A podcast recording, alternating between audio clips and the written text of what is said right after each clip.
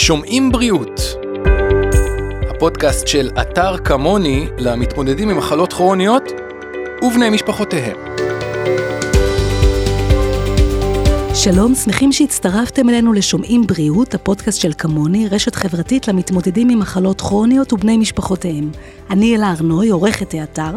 הפעם נדבר על הסיבה המרכזית לעיוורון במבוגרים, ניוון מקולה רגילי, ועל כל מה שהמאובחנים בניוון מקולה רגילי יכולים לעשות כדי לשמור על הראייה. נמצא איתי פה פרופסור איתי חוברס, מנהל המערך לרפואת עיניים במרכז הרפואי הדסה, ומנהל קהילת ניוון מקולה רגילי בכמוני. שלום פרופסור חוברס. שלום אלה, אני מאוד שמח אה, להיות פה היום.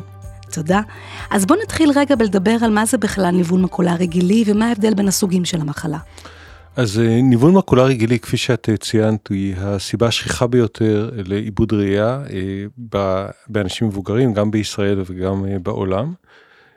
המחלה בעצם מתאפיינת בתהליך מאוד מאוד איטי של ניוון של שכבות הרשתית, כולל השכבה של הפוטורצפטורים, אותם תאים שקולטים את האור, השכבה שמתחתיה שנקראת האפיטל הפיגמנטי, ושכבת כלי הדם שמזינה את שתי השכבות שציינתי קודם, שנקראת דמית בעברית. עכשיו התהליך הוא תהליך שלרוב אנחנו מסוגלים להבחין בו החל מגיל 55, 60 וצפונה, כשאם אנחנו בודקים אנשים בגיל 90 ומעלה, לרובם המכריע יהיה סימנים של AMD. אז בעצם המחלה היא לא, או השאלה היא לא אם האדם יחלה ב-AMD או לא, אלא מתי הוא או היא יפתחו את הסימנים של המחלה. כשמה שציינתי הוא השלב היבש או האטרופי של המחלה, שהוא שלב שהוא פרוגרסיבי, מחמיר עם הזמן לרוב, אבל כפי שציינתי בקצב מאוד מאוד איטי. ובחלק מהעיניים, בחלק מהאנשים מתפתחים כלי דם לא תקינים, פתולוגיים, לרוב מתחת מרכז הראייה, וזה נקרא השלב הנאו-וסקולרי או הרטוב של המחלה, שהוא אה, פוגע בראייה בצורה יותר אה, מהירה. אה, אנחנו יודעים שכשיש עיבוד ראייה ב-AMD או בניוון מקולה רגילי, אז אה, עד אה, גיל 90 פחות או יותר, הסיבה השכיחה יותר היא צמיחה של כלי דם פתולוגיים או השלב הרטוב. ומעבר לגיל 90 אה, או ה-late 80's, הסיבה השכיחה יותר היא השלב האטרופי. אז עכשיו בואו ננצל את ההזדמנות ונסביר בעצם לאנשים, גם אנשים שמתמודדים בעצמם עם ניוון מקולה רגילי וגם בני משפחה שלהם, כל מה שהם יכולים לעשות כדי לשמור על הראייה שלהם. לדעת שהם עושים כל מה שאפשר. אז הדבר הראשון הבנתי שאנחנו צריכים לעשות זה להפסיק לעשן. אז אנחנו מחלקים בכלל ברפואה את גורמי הסיכון לגורמי סיכון שהם modifiable, כאלה שאנחנו יכולים להשפיע עליהם, וכאלה שאנחנו לא יכולים להשפיע עליהם, כמו למשל הגיל שלנו או הרקע הגנטי שלנו. אז אם אנחנו מתמקדים באמת בגורמי סיכון שהם modifiable, עישון הוא ללא ספק גורם סיכון סופר משמעותי. אנחנו יודעים שמי שמעשן יש לו סיכון פי שלוש לחלות ב-AMD, זה סיכון עצום. או הגדלת סיכון עצומה לגורם שאפשר ללא ספק לשלוט בו. ומה שאנחנו יודעים שהוא מעניין וחשוב, שמי שעישן והפסיק לעשן, הסכנה לחלות יורדת בערך בחצי, זאת אומרת הסיכון שלו הוא פי אחד וחצי. אז גם לאנשים מבוגרים שמעשנים, ללא ספק ישנו אפקט מאוד חיובי בהפסקת עישון גם בגיל מבוגר. וגם למי שכבר אובחן במחלה? וגם למי שאובחן במחלה ומפסיק לעשן, יש הפחתה בקצב ההתקדמות של המחלה. בכל גיל יש השפעה ובכל שלב יש השפעה להפסקה של עישון. אז אף פעם לא מאוחר מדי להפסיק לעשן בשביל לקבל הטבה. בהחלט. ומה לגבי תזונה? מה אפשר לעשות לגבי תזונה? אם יש קשר בין תזונה לראייה בכלל?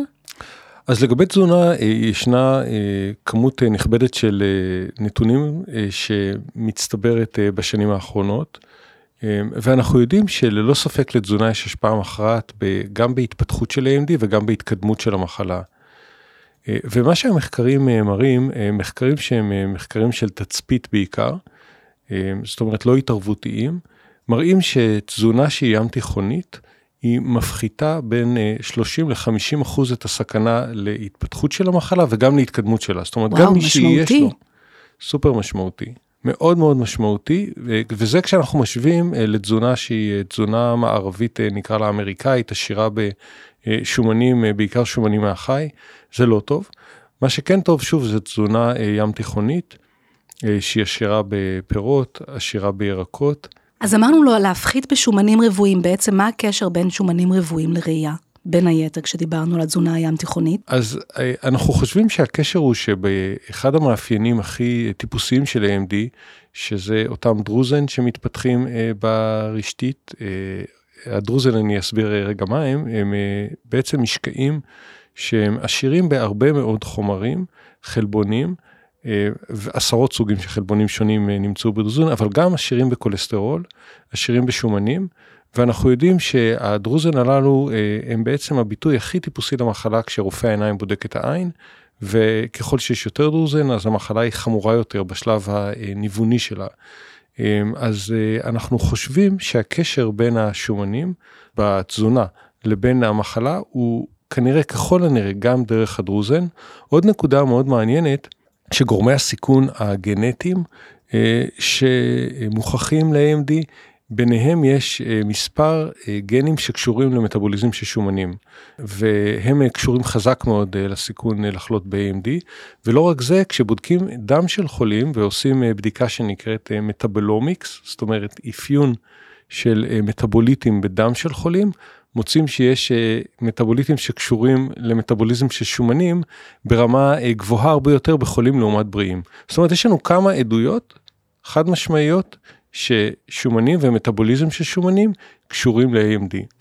אז אמרנו נקצץ בשומנים רבועים, יותר תזונה ים תיכונית, שזה פחות מזון מעובד, יותר ירקות, פירות, קטניות, דגים, שמן זית. מה לגבי נוגדי חמצון? אה, קודם כל לגבי התזונה, אה, כן את מאוד צודקת, אבל אני רוצה טיפה לחדד משהו ואני כבר אענה לך על נוגדי חמצון, שזה קשור גם לתזונה.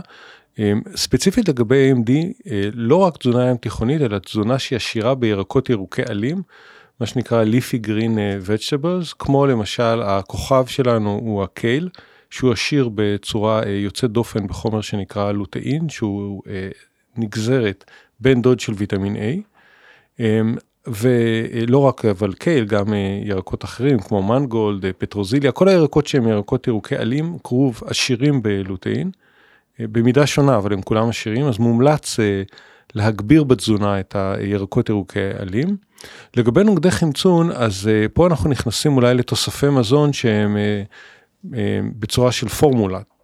ועל כך אני חושב שאפשר טיפה להרחיב, ואנחנו כבר uh, הרבה שנים חושדים שנוגדי חמצון יכולים להיות יעילים בהפחתה של ההתקדמות של uh, ניוון מקולרי גילי,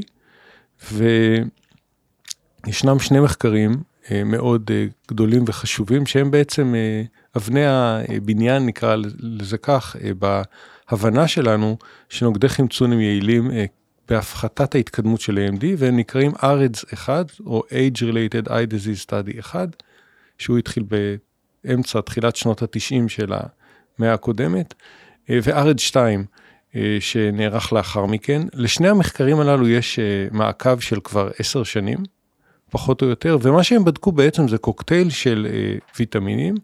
וגם כן תוספי מזון שהם לא ויטמינים, בעיקר אבץ, אבל גם קצת נחושת, אה, כמפחיתים את הסכנה להתקדמות של AMD וקטרקט, זו הייתה כותרת המחקר. בקוקטייל הזה של הוויטמינים אני הולך לצורה העדכנית שלו שזה ארץ 2 נדלג רגע על ארץ 1 כי היום אנחנו פחות אה, משתמשים בארץ 1. יש אה, ויטמין E, ויטמין C, יש לוטאין וזיאגזנטין שהם נגזרות של ויטמין A ואבץ ושוב תוספת של נחושת שהמטרה שלה היא להפחית את הסכנה שתיווצר אנמיה כתוצאה מתוספת האבץ הנכבדת בתוסף מזון. הנחושת היא לא קשורה להפחתת הסיכון של התקדמות של ניוון מקולרי גילי. עכשיו אנחנו יודעים שמי שמשתמש בתוספי המזון הללו, הסכנה שלו להגיע לשלב מתקדם של המחלה, בעיקר השלב הנאו-וסקולרי הרטוב, הסיכון הזה יורד בערך ב-25%. אז זה לא מניעה של התקדמות של המחלה, אבל ללא ספק ירידה מאוד נכבדת בסכנה, בעיקר כשמסתכלים על זה ברמה של אוכלוסייה. זה גם הכלי היחיד בעצם שיש לנו כיום אה, להאט התקדמות של ניוון מקולרי גילי יבש, נכון? נכון, אה, זה ללא ספק הכלי המשמעותי ביותר והיחיד מבחינה אה, טיפולית. ואנשים נוטלים את התוסף? זאת אומרת, זה לא כמו במחלות אחרות שאתה, תוסף זה כזה, זה פה ממש חלק מהטיפול. האם אנשים מודעים, קונים, משתמשים? קשה מאוד לענות על השאלה הזאת בצורה חד משמעית. אני כן, מה... יש עבודות שבדקו את הנושא הזה וכמו בהרבה מחלות אחרות, ה compliance הוא אף פעם, או ההיענות היא אף פעם לא 100%. תמיד יהיו מטופלים שידלגו, שלא ייקחו, אבל אני חושב שגם יש מטופלים, וזה פה גם קשור בנו הרופאים, איך אנחנו מסבירים למטופלים שלנו. אמ, לפעמים זה קשור גם להיבט הכלכלי, כי ללא ספק יש עלות משמעותית לתוספי המזון הללו. אמ, ולפעמים פשוט לרצון או המודעות של המטופל. יש גם הבדל בין ארצות שונות, אני חייב לומר, אני חושב שהאמריקאים הרבה יותר strict בהמלצות שלהם, ואנחנו בארץ בכלל מבחינת הרפואה נוטים, אמ, נוטים לעקוב אחרי הרפואה האמריקאית, והם מאוד ממליצים למטופלים שלנו לקחת אה, את אותם תוספי מזון לפי המלצות הארץ 2.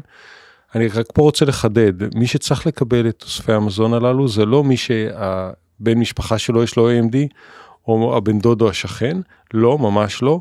המחקר הראה שהמטופלים שנהנים מהפחתת הסיכון להתקדמות במחלה, זה אנשים שיש להם AMD לפחות בדרגת חומרה בינונית ומעלה. אפילו אנשים שיש להם AMD בשלב המוקדם, מה שנקרא early AMD, כמה דרוזן בודדים, אה, לא נהנים מתוספת, אה, אה, המזון הללו ולא צריכים להשתמש בהם.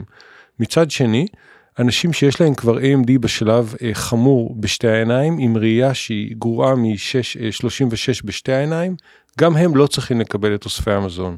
זאת אומרת, קבוצת המטופלים עם AMD שנהנים מתוספי המזון של RH2, זה אנשים שיש להם AMD בשלב לפחות בינוני ומעלה, ועדיין לא בדרגת חומרה של Advanced AMD בשתי העיניים עם ראייה של אה, פחות מ-636, זה חשוב גם, לדעת מי לא צריך לקבל.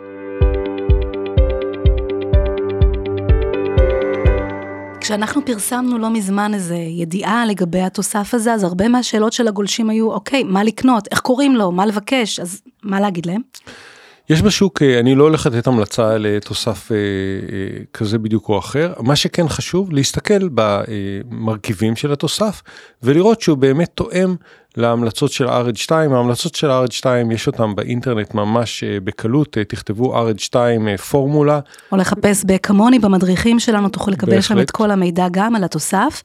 אבל בעצם אפשר להגיד לרוקח תוסף לנמ"ג, או תוסף אה, על בסיס מחקר הארץ, והם ידעו על מה מדובר. כעיקרון כן, יש שם אה, למעשה בהמנה היומית, מה שאני אומר כרגע זה המנה היומית, 500 מיליגרם של אה, ויטמין C, 400 יוניט של ויטמין E, זיאגזנטין בכמות של 2 מיליגרם ליום, לוטאין 10 מיליגרם ליום, ואבץ, לגבי אבץ, הארץ 2 בעצם הראה שיש שני מינונים שהם אפשריים, ויש רמות שונות בין הפורמולות השונות, בין 25 25 ל-80 מיליגרם, זה לא כל כך משנה לפי מחקר הארץ 2. אה, עוד אה, דבר שאפשר לעשות כדי להפחית את הסיכון, פעילות גופנית? אז אה, שוב, העבודות מראות שאנשים שהם יותר פעילים גופנית, המחלה מתקדמת אצלם ככל הנראה יותר לאט. קשה לפעמים להפריד בין האנשים שהם אוכלים תזונה יותר בריאה, גם נוטים לעשות יותר פעילות גופנית, ויש גם עוד שאלה לגבי צריכה של סידן בדיאטה, גם זה קשה להבדיל מהתזונה הבריאה, אבל כן, נראה שמישהו אה, עושה פעילות גופנית אה, יותר, לא מעשן, אה, תזונה ים תיכונית, אלה אנשים שפחות יפתחו את המחלה, ניוון מקולרי גילי והיא פחות תתקדם אצלם. עוד נושא חשוב זה נושא המעקב. יש לנו שני סוגים של מעקב, יש מעקב עצמי בבית ויש לנו מעקב במרפאה. מה עושים בבית? אז אה, לגבי המעקב, אה, זו נקודה סופר חשובה, למה? מכיוון שאנחנו יודעים שמי שמגיע מוקדם לטיפול כשיש לו את השלב הנאו-וסקולרי של המחלה, אז התוצאות הטיפוליות הן טובות יותר בעזרת אה, מעכבי VGF, שהם בעצם הסוס העבודה העיקרי שלנו בטיפול בניוון מקולרי גילי מהסוג הנאו-וסקולרי. מה אפשר לעשות בבית? מה שאנחנו ממליצים למטופלים שלנו זה אחת לכמה שבועות, לא כל יום, לא כל דקה, כי יש, יש פה גם אלמנט של סטרס שאנחנו מכניסים אה, לעצמנו אה, ולפעמים יותר מדי. אה, אז אחת לכמה שבועות, לסגור עין אחת, להסתכל על פנים של בן אדם או על דף של ספר, לראות שאנחנו מסוג... עם משקפי קריאה, אם זה, אם אנחנו מתבוננים על משהו קרוב. שוב, לכסות עין אחת, לראות שרואים את כל שדה הראייה, לראות שאנחנו, אה, השורות נראות ישרות, אין כתמים שחורים, אין עיוותים, ואחר כך לעשות אותו דבר לעין השנייה. כשמסתכלים על פנים של בן אדם, לראות שרואים את כל הפנים, שאנחנו לא אה, מפספסים חלק מהפנים, שהם לא נראים מעוותים, אה, זה סימן טוב. אה, זו ההמלצה לגבי ה screening הביתי. ואם יש איזשהו שינוי? לבוא מיד, אה, לפנות מיד לרופא העיניים. מה החשיבות של זה בעצם? החשיבות היא, אה, רופא העיניים כעיקרון כשהמטופל יגיע עם תלונה כזאת, אמור לבדוק טוב את העין כולל הרחבת אישונים, ולבצע בדיקה שנקראת OCT. OCT או Optical Coherence Tomography היא בדיקה שאין לה שום תופעות לוואי, היא מאוד מאוד רגישה לזהות התפתחות של השלב הנאו-וסקולרי או הרטוב. ואז אם אכן הדבר הזה יתרחש, אם נתחיל את הטיפול מיד, התוצאות הטיפוליות יהיו הרבה יותר טובות, אה, גם מבחינת התגובה אה, של אותו נגע נאו-וסקולרי, וגם מבחינת הנזק שנגרם ויגרם בהמשך. אז כדי לשמור על הראייה, ברגע שיש איזשהו שינוי ואני צריכה לעקוב, להגיע לרופא, לוודא שאני מקבלת את הטיפולים אה, במידת הצורך. ומה לגבי מעקב במרפאה? כל כמה זמן צריך לראות את הרופא? אז אה, באמת המרכיב הנוסף אה, של אה, מעקב מעבר למעקב הביתי או מעקב המרפאתי, והוא תלוי בחומרה של המחלה. אם יש לצורך העניין לאדם רק early AMD מוקדם, בשתי העיניים ממש מוקדם, אז מעקב אחת לשנה הוא סביר לחלוטין, אבל כן צריך להקפיד עליו עם כל הדברים הנוספים שדיברנו עליהם, תזונה, הימנעות ועישון וכן הלאה. אם לעומת זאת יש את השלב המתקדם, החמור, אה, נגיד בעין אחת יש כבר צמיחה של כלי דם, אז בעצם המעקב ייקבע לפי הטיפול בעין הטובה, וסביר להניח עם התרופות שיש לנו היום בשימוש, שזה יהיה אחת למספר שבועות. אם יש אה, AMD שהוא מתקדם אה, בשלב היבש, בשתי העיניים, אני נוהג להזמין את המטופלים שלי אחת לשלושה עד שישה חודשים למעקב, שוב תלוי בדרגת החומרה, עם צילום OCT. צילום OCT הוא מאוד מאוד חשוב, כי לא תמיד הרופא בבדיקה יוכל לזהות את התקדמות המחלה, אם לא יהיה לו צילום OCT. ואנחנו גם בודקים את העין השנייה בעצם. בוודאי, זה הדבר החשוב, ואת צודקת מאוד, וצריך לשים על זה דגש, תמיד תמיד כשהמטופל בא למרפאה, אנחנו בודקים את שתי העיניים. תמיד. זה שעין אחת כבר עם AMD אומר שהעין השנייה בסיכון? אז אם אנחנו מדברים על השלב היבש, השלב האטרופי, הסימטריה היא סימטריה מדהימה, כמעט תמיד כשיש סימנים בעין אחת, יש גם סימנים בעין השנייה. לא רק שיש סימנים, אלא הצורה שהמחלה נראית בעין אחת היא כמעט תמיד דומה מאוד מאוד לצורה שבה היא נראית בעין השנייה בשלב היבש, המיקום של הדרוזן, הצורה של הדרוזן, הסימטריה היא מדהימה. אה, אז אה, כן, זה אומר אה, כשיש בעין אחת שיש בעין השנייה. לגבי השלב הנאובוסקולרי, כשיש צמיחה של כלי דם בעין אחת, אז זה מעלה מאוד את הסכנה שתהיה גם בעין השנייה צמיחה של כלי דם, וכשיש כבר בעין אחת צמיחה, מקובל לומר שהסכנה לעין השנייה היא סדר גודל של 8% לשנה. כשהוויטמינים מפחיתים את זה בערך ב-25% את הסכנה שתהיה צמיחה של כלי דם בעין השנייה. אז בגלל זה בעצם הבדיקות העצמיות עוד יותר חשובות, כי המעבר לרטוב קורה אולי רק בעין אחת, והעין השנייה יכולה לפצות על זה, זאת אומרת, אנחנו יכולים לפספס את המעבר לרטוב, את השינויים בתסמינים.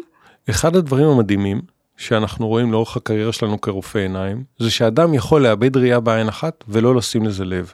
זה פשוט מדהים להיווכח בזה, וזה קורה לכל סוגי האנשים, זה לא קשור אה, מי הבן אדם ומה הגיל שלו. ומה המקצוע שלו, אנשים יכולים אה, לאבד אה, חלק גדול מהראייה שלהם בעין ולא לשים לב, כי הם אף פעם לא סוגרים את העין השנייה, אה. ושמים לב שבעצם לא רואים בעין הראשונה. אה, זה נשמע מוזר, אבל, אבל בפועל זה מה שקורה, לכן אה, בהחלט צריך כל הזמן לבדוק את שתי העיניים. והמעבר בין תסמינים של אה, היבש לרטוב, יש שוני בתסמינים?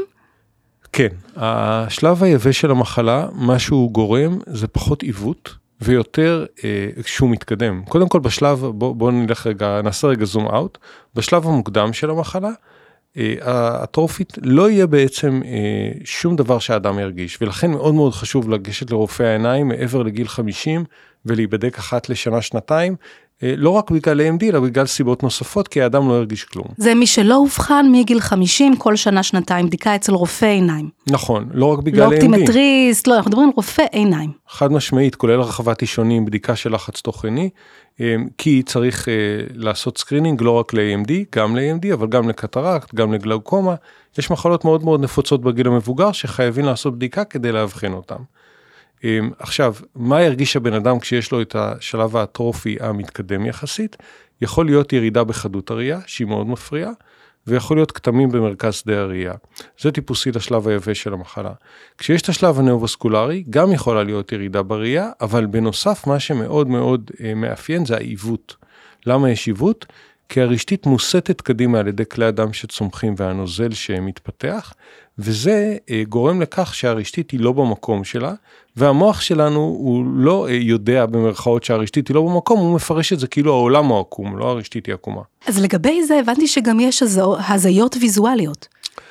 אוקיי, okay, ההזיות הוויזואליות אה, זה נקרא סינדרום צ'ארלס בונה, זה לא כל כך קשור לעיוות, זה יותר קשור לירידה בחדות הראייה, ומה שאנחנו יודעים שאחוז מאוד נכבד, 15 אולי אפילו יותר אחוז מהחולים עם שלב מתקדם של אה, AMD בשתי העיניים בדרך כלל. בין אם זה יבש או רטוב. בין אם זה יבש או רטוב בהחלט, זה קשור יותר לירידה בחדות הראייה.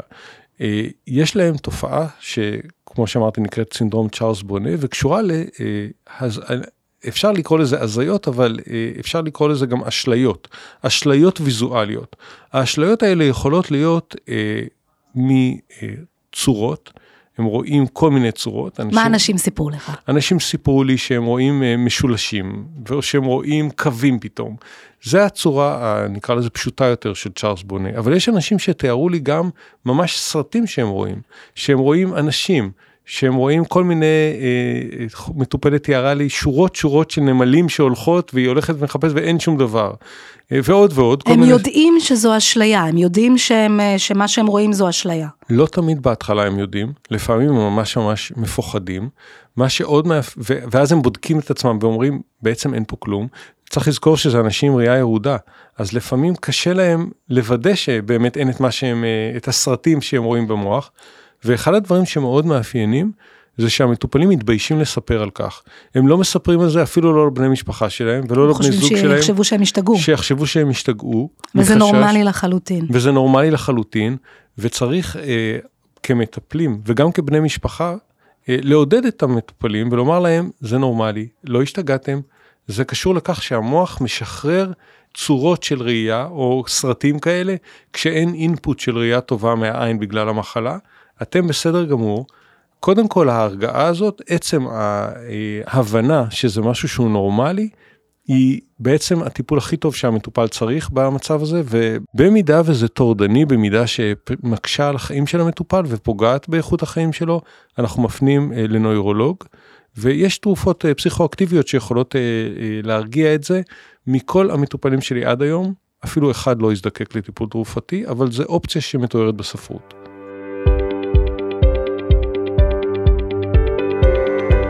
אז אני מחזירה אותנו לאיך אה, לשמור על הראייה, איך למנוע עיוורון, והתחלת לדבר על הטיפולים שיש לנו לניוון מקולרי רטוב, אז בוא נדבר באמת רגע על הטיפולים שיכולים לעזור. אוקיי, okay, אז uh, יותר מעשר שנים יש לנו uh, באמתחתנו uh, כלים uh, טובים מאוד לטיפול בניוון מקולרי uh, גילי מהסוג הרטוב הנאו-וסקולרי. אני ו... רגע אעצור אותך, לפני עשר שנים בעצם לא היו כלים ואנשים היו מתעוורים. אם אני הבנתי נכון. מתחילת שנות האלפיים, קצת קודם, היה טיפול שנקרא טיפול פוטודינמי. אה, לא, לא נדבר עליו יותר מדי, כי הוא לא היה כל כך יעיל בשורה התחתונה. הוא כן היה קיים, יותר מכלום, אבל לא ממש טוב. מאז 2006 אה, או 2007 יש את, אה, בשוק את נוגדי ה-VGF. VGF הוא חלבון שבאופן נורמלי הוא משמש לצמיחה של כלי דם, גם באדם התקין, זאת אומרת בלי VGF אין חיים. אבל כשהוא מבוטא ביתר, מה שקורה שצומחים כלי דם לא תקינים, וחשוב מאוד, יש דלף מאוד קשה מכלי הדם. הדלף הזה הוא בעצם גורם להצטברות של נוזלים ברשתית, לעיוות שלה וכן הלאה. כשאנחנו משתמשים בנוגדי VGF, אנחנו מנטרלים את הדלף ומפחיתים את הצמיחה של כלי הדם. אנחנו לא גורמים לנסיגה של כלי הדם הקיימים, הפתולוגיים. ויש אנשים או רופאים ומדענים שחושבים שזה טוב שהם לא נסוגים כי יש להם גם איזשהו תפקיד טיפולי ויש כאלה שלא בדיוק מסכימים לזה אבל לא ניכנס לכל הדיון הזה כרגע. בשורה התחתונה כשאנחנו מזריקים לתוך העין תרופות ביולוגיות זאת אומרת נוגדנים שמנטרלים את החלבון VEGF אנחנו מפחיתים את ההצטברות הלא תקינה של נוזלים ברשתית ואת הדימומים ומשפרים את הראייה. ההיענות לטיפול היא קריטית ליעילות שלו. בהחלט, היעילות, היא ממש, היעילות ממש ממש תלויה בתדירות מתאימה של הטיפול. חשוב מאוד להגיד שלכל עין ולכל מטופל יש תדירות שונה של טיפול שהוא זקוק לה, ואנחנו משתמשים היום באלגוריתמים טיפוליים, שהם בעצם נועדו לאתר את התדירות המתאימה לאותה עין באותו זמן, ולדבוק בה. ואם המטופל אה, או המטפל לא דבקים בט, בטיפול בתדירות הנכונה, אז התוצאות של הטיפול לא יהיו אופטימליות. עכשיו במקרה הזה זה הרבה יותר אה, קשה אולי לגרום למטופלים להיענות לטיפול, כי הרבה הבנתי מפחדים מהטיפול. אף אחד לא אוהב שנותנים לו זריקה לתוך העין. זה הכי מובן בעולם. מצד שני, אני רוצה להסביר על הזריקה הזאת ולומר כמה דברים. א', היא לא כואבת. היא ממש לא כואבת, אנחנו נותנים טיפות של הלחוש, והזריקה לא כואבת. זה נשמע מפתיע, אבל היא לא כואבת. ב', היא מאוד מאוד בטוחה. היא מאוד בטוחה, והתופעות לוואי הן מאוד נדירות. אני לא אגיד שהן לא קיימות, הן קיימות, אבל הן מאוד נדירות. לצורך הדוגמה, הסיבוך שאנחנו הכי חוששים ממנו כמטפלים ומטופלים, הוא זיהום בתוך העין אחרי הזריקה. זיהום כזה מתרחש באחד לכמה אלפי זריקות, אלפי זריקות, משהו כמו 4,000 זריקות פלוס מינוס, זה מה שהספרות מתארת. גם כשמתרחש זיהום, בדרך כלל אנחנו מצליחים להציל את העין אם המטופל מגיע מיד לטיפול בעזרת הזרקה של אנטיביוטיקה לעין. אז יש פה טיפול שהוא בטוח והוא תכלס לא כואב. שוב, הוא לא נעים מבחינת הקונספט, איך זה מתנהל? תתאר לי, בן אדם מגיע לקבל את הזריקות, איך הביקור הזה מתנהל? אז אנחנו אה, עושים צילום כדי לוודא מתי בעצם הפעם הבאה שהמטופל צריך לבוא לקבל את הזריקה על סמך פעילות המחלה. צילום של OCT, שוב, זה לוקח שתי דקות ואין לו שום תופעות לוואי לצילום הזה. לאחר מכן, לאחר כל הפרוצדורה של סימון, זיהוי המטופל, וידוי איזה עין צריכה את הזריקה, המטופל מקבל טיפות של הלחוש. אה, לתוך העין. הטיפות האלה הן טיפות מאוד מאוד חזקות. למעשה היום, רק לצורך הדוגמה, ניתוחי קטרקט אנחנו עושים תחת הלחוש של 아, אה, אותן וואו. טיפות. מאוד מאוד אה, אה, פוטנטיות, וגם כן טיפות אה, שהן טיפות שמבוססות על פובידון, להפחית את הסכנה שיהיה זיהום. זה מה שהמטופל מקבל.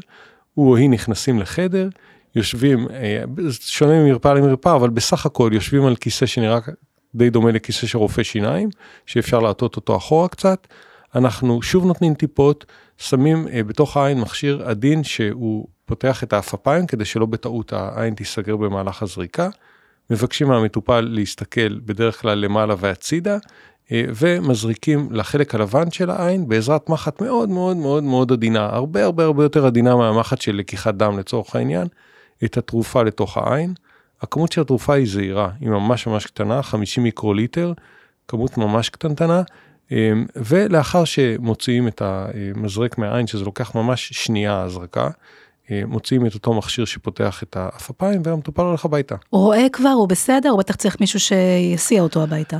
אז, אז ככה, תראו, לא כל כך מומלץ לנהוג. למה? בעיקר בגלל החומר חיטוי. מה, ש, מה שבעיקר גורם אי נוחות למטופל, יותר מהזריקה זה החומר חיטוי, הפובידון הוא קצת מגרה את העין, שונה מאוד מאדם לאדם, יש כאלה שזה לא מפריע להם בכלל ויש כאלה שזה מציק להם. אמ, אז בדרך כלל עד למחרת, אחרי הזריקה, יש קצת גירוי בגלל הפובידון ואז אה, הגירוי הזה עובר. יש הרבה אנשים שרואים אה, בועיות אה, או עיגולים בעין, שזה בועיות קטנות של אוויר שנמצאים בתוך חומר הז, הזריקה, קשה מאוד להיפטר מהם לפעמים, אה, וזה קצת מטריד אותם. לכמה זמן? בדרך כלל זה כמה שעות או יום וזה חולף. פחות גרוע מעיוורון. הרבה הרבה פחות גרוע. אה, אני חושב שרוב המכריע של המטופלים מבינים שזה חשוב וכן דבקים בטיפול, אה, וחשוב חשוב מאוד לנו גם כרופאים וכמערכת אה, להנגיש בעצם ולאפשר את הטיפול. אה, הדרוש כדי לשמור על הראייה ככל הניתן. חשוב שבני משפחה ייקחו בזה חלק, יסיעו, יביאו, יוודאו שקיבלו את הטיפולים, כי זאת באמת הדרך אה, להגן על העיניים, והבנתי שיש גם איזשהו שיפור, זה לא רק מניעה, אולי גם איזשהו שיפור עם הטיפולים האלה? אז אנחנו יודעים שב-30-40% מהמטופלים שמתחילים טיפול, יש שיפור משמעותי מאוד בראייה אה, תחת הטיפול. 90 ומשהו אחוז של המטופלים לא מאבדים ראייה אחרי שמתחילים טיפול בנוגדי VEGF. אה, זה נכון לטווח של שנתיים-שלוש. בטווח הרחוק, אצל חלק מהאנשים יש עיבוד מסוים אה, ביעילות של הטיפול, כנראה גם בגלל ההתפתחות של האטרופיה. אבל מה שאני רוצה לומר, אה, חשוב לי לומר בהקשר הזה זה שני דברים. א', יש תרופות חדשות שנכנסות לשימוש, שמשך הפעולה שלהם הוא ארוך יותר, ואז מספר הזריקות שהמטופל יצטרך, אנחנו מקווים, יהיה קטן יותר. זה מאוד חשוב למטופל ולמשפחה, כפי שציינת נכון, זה עומס גדול על המטופלים לבוא, נאמר, אחת לחודש או אחת לשישה או שמונה שבועות למרפאה. אז אנחנו מבינים את זה, ויש כל הזמן פיתוח של טיפולים יותר ארוכי טווח. ב', לגבי האטרופיה, ישנן שתי תרופות חדשות שהן נמצאות בהערכה כרגע על ידי ה-FDA, שמפחיתות ככל הנראה את ההתפתחות של האטרופיה לפי מחקרים ב-20% בערך. זה אנחנו מדברים על האטרופיה הגיאוגרפית של ניוון מקולרי יבש. נכון, שאין אבל... שאין לו היום שום טיפול פרט לתוסף שמפחית את הסיכון. לגבי הטיפול, לגבי הטיפול לניוון המקולרי היבש, התוסף יותר מפחית את הסכנה להתפתחות של כלי דם, הוא פחות משפיע על התפתחות האטרופיה. מה שמשפיע על התפתחות של האטרופיה, אנחנו כן יודעים, זה התזונה הים תיכונית, ההפסקה של העישון והדברים שדיברנו עליהם. אה, כן, הטיפול הוא טיפול, הטיפול החדש שהזכרתי, שני הטיפולים הללו. שבדרך, הם עוד לא איתנו. הם, הם עברו פאזה שלישית שהראתה שהם מפחיתים את הסכנה בערך בממוצע ב-20 אחוז, הם מפחיתים את קצב ההתקדמות של האטרופיה ב-20 אחוז, הם גם יינתנו בזריקות, מחכים לאישור של ה-FDA. כן יש עוד תרופות בדרך שמבוססות על אותם מנגנונים שנמצאים במחקר אה, קליני. אה, וכן חשוב להגיד שמי שיש לו את הצמיחה של כלי דם, את השלב הנאו-וסקולרי, יש גם האצה של ההתקדמות של האטרופיה. ולכן אה, בעצם זה אה, הולך ביחד, צמיחה של כלי דם ואטרופיה. טיפולי שיקום ראייה? זה נושא סופר חשוב. יש את כל הנושא של מרפאות לראייה ירודה, עם הרבה מאוד עזרים שיכולים לעזור למטופל גם לקרוא, גם לראות לרחוק יותר טוב. יש הרבה אה, אה, תועלת בשימוש בעזרים אלקטרוניים, כמו טלפונים סלולריים, כמו אה, טאבלטים, שאפשר להגדיל מאוד את ה, אה, מה שהמטופל מעוניין לקרוא, וגם לצלם לצורך העניין, נגיד אה, תפריט של מסעדה ולהגדיל מאוד על הטאבלט. יש גם יכולת לשנות את הניגודיות באמצעים הללו, יש גם טלסקופים, זכוכיות מגדלות, ויש מרפאות בכל רחבי הארץ. שמתמחות בנושא הזה של עזרים לראייה ירודה. מה שמאוד חשוב לי לומר למטופלים, שהעזרים הללו מצד אחד סופר יעילים, מצד שני לפעמים יקרים. וצריך להפעיל שיקול דעת, ובאמת אה, להתנסות בהם קודם. תבקשו אה, ממי אה, שמנסה למכור לכם את זה, קודם כל להתנסות, קודם כל לראות שזה באמת מתאים לכם, ואחר כך אה, לרכוש אם זה באמת עוזר לכם. אה, אבל יש uh, עוד תופעה שאני uh, רואה אצל המטופלים שלי, שרובם עם AMD מתקדם, זה אנשים מבוגרים וקשישים, שקשה להם לפעמים לעבור את השלב הזה של להכריח את עצמם להתנסות בעזרים לראייה ירודה, ולכן הם לא נהנים מהם. אז תהיו סבלניים, תנסו, והרבה פעמים uh, uh, זה כן מסייע. יש לי מטופלים שכתבו ספרים שלמים עם ראייה מאוד ירודה בעזרת uh, עזרים לראייה ירודה. אז זה רק עזרים או שיש להם גם uh, תרגילים או איזה שהם דברים שיכולים לעזור בשיפור הראייה? הנושא של תרגילים אנחנו פחות, uh, תרגילים, uh, תרגילים לשיפור ראייה קצת פחות uh, מחזיקים ממנו רופאי העיניים. מה שכן, יש uh, uh, מה שנקרא מורה שיקומית, ומורה שיקומית יכולה לעזור למטופל לא רק בהיבט של קריאה, אלא בהיבט של התנהלות בבית בכלל. לצורך העניין, מי שלא רואה טוב, ושוב, אני הולך רגע צעד אחורה, מדדם עם AMD, גם AMD הכי מתקדם בשתי העיניים, הוא לא עיוור, יש לו את הראייה ההיקפית, אפשר להסתובב, אפשר להתנהל בבית, אפשר לצאת לרחוב, אפשר לעשות את רוב הדברים שחשובים לנו לחיים טובים. אבל יש דברים שאנחנו היינו רגילים להם, וכעת אנחנו פחות רגילים להם בגלל שהראייה לא טובה, וצריך להיזהר בהם. למשל, ששופכים מים רותחים לתוך כוס, או כשמגיעים, ל, או כשמגיעים למדרגות. צריך להיזהר יותר, ובזה מורה שיקומית יכולה לעזור, ללמד אותנו איך לתפקד בבית, יש אה, כל מיני עזרים ספציפיים לאנשים עם ראייה ירודה. אה, דבר אחד שלא דיברנו עליו, שמש, להיזהר מהשמש, לא להיזהר מהשמש, זה משנה, זה חשוב. ישנם מחקרים שהראו קשר מסוים בין חשיפה לקרני שמש לבין אה, המחלה לבין ניוון מקולרי גילי. עם זאת, אנחנו אה, לא ממליצים על איזושהי מניעה מחשיפה לשמש גורפת, ממש לא. אני חושב שזה מאוד חשוב אה, לבריאות שלנו לצאת לשמש. כמובן שלא צריך להגזים ולא אה, לשהות בשמש, אה, זה חשוב לעוד אה, פרמטרים של בריאות, לא רק לראייה. אה, אז צריך אה, להפעיל שיקול דעת, אבל כעיקרון אה, אין מניעה אה, מחשיפה, בטח לא להיסגר בבית ולא להיחשף לשמש. יש משהו שפספסנו? יש עוד משהו שאפשר לעשות כדי לשמור על הראייה שלא דיברנו עליו? אני חושב שכיסינו אה, די יפה את הדברים.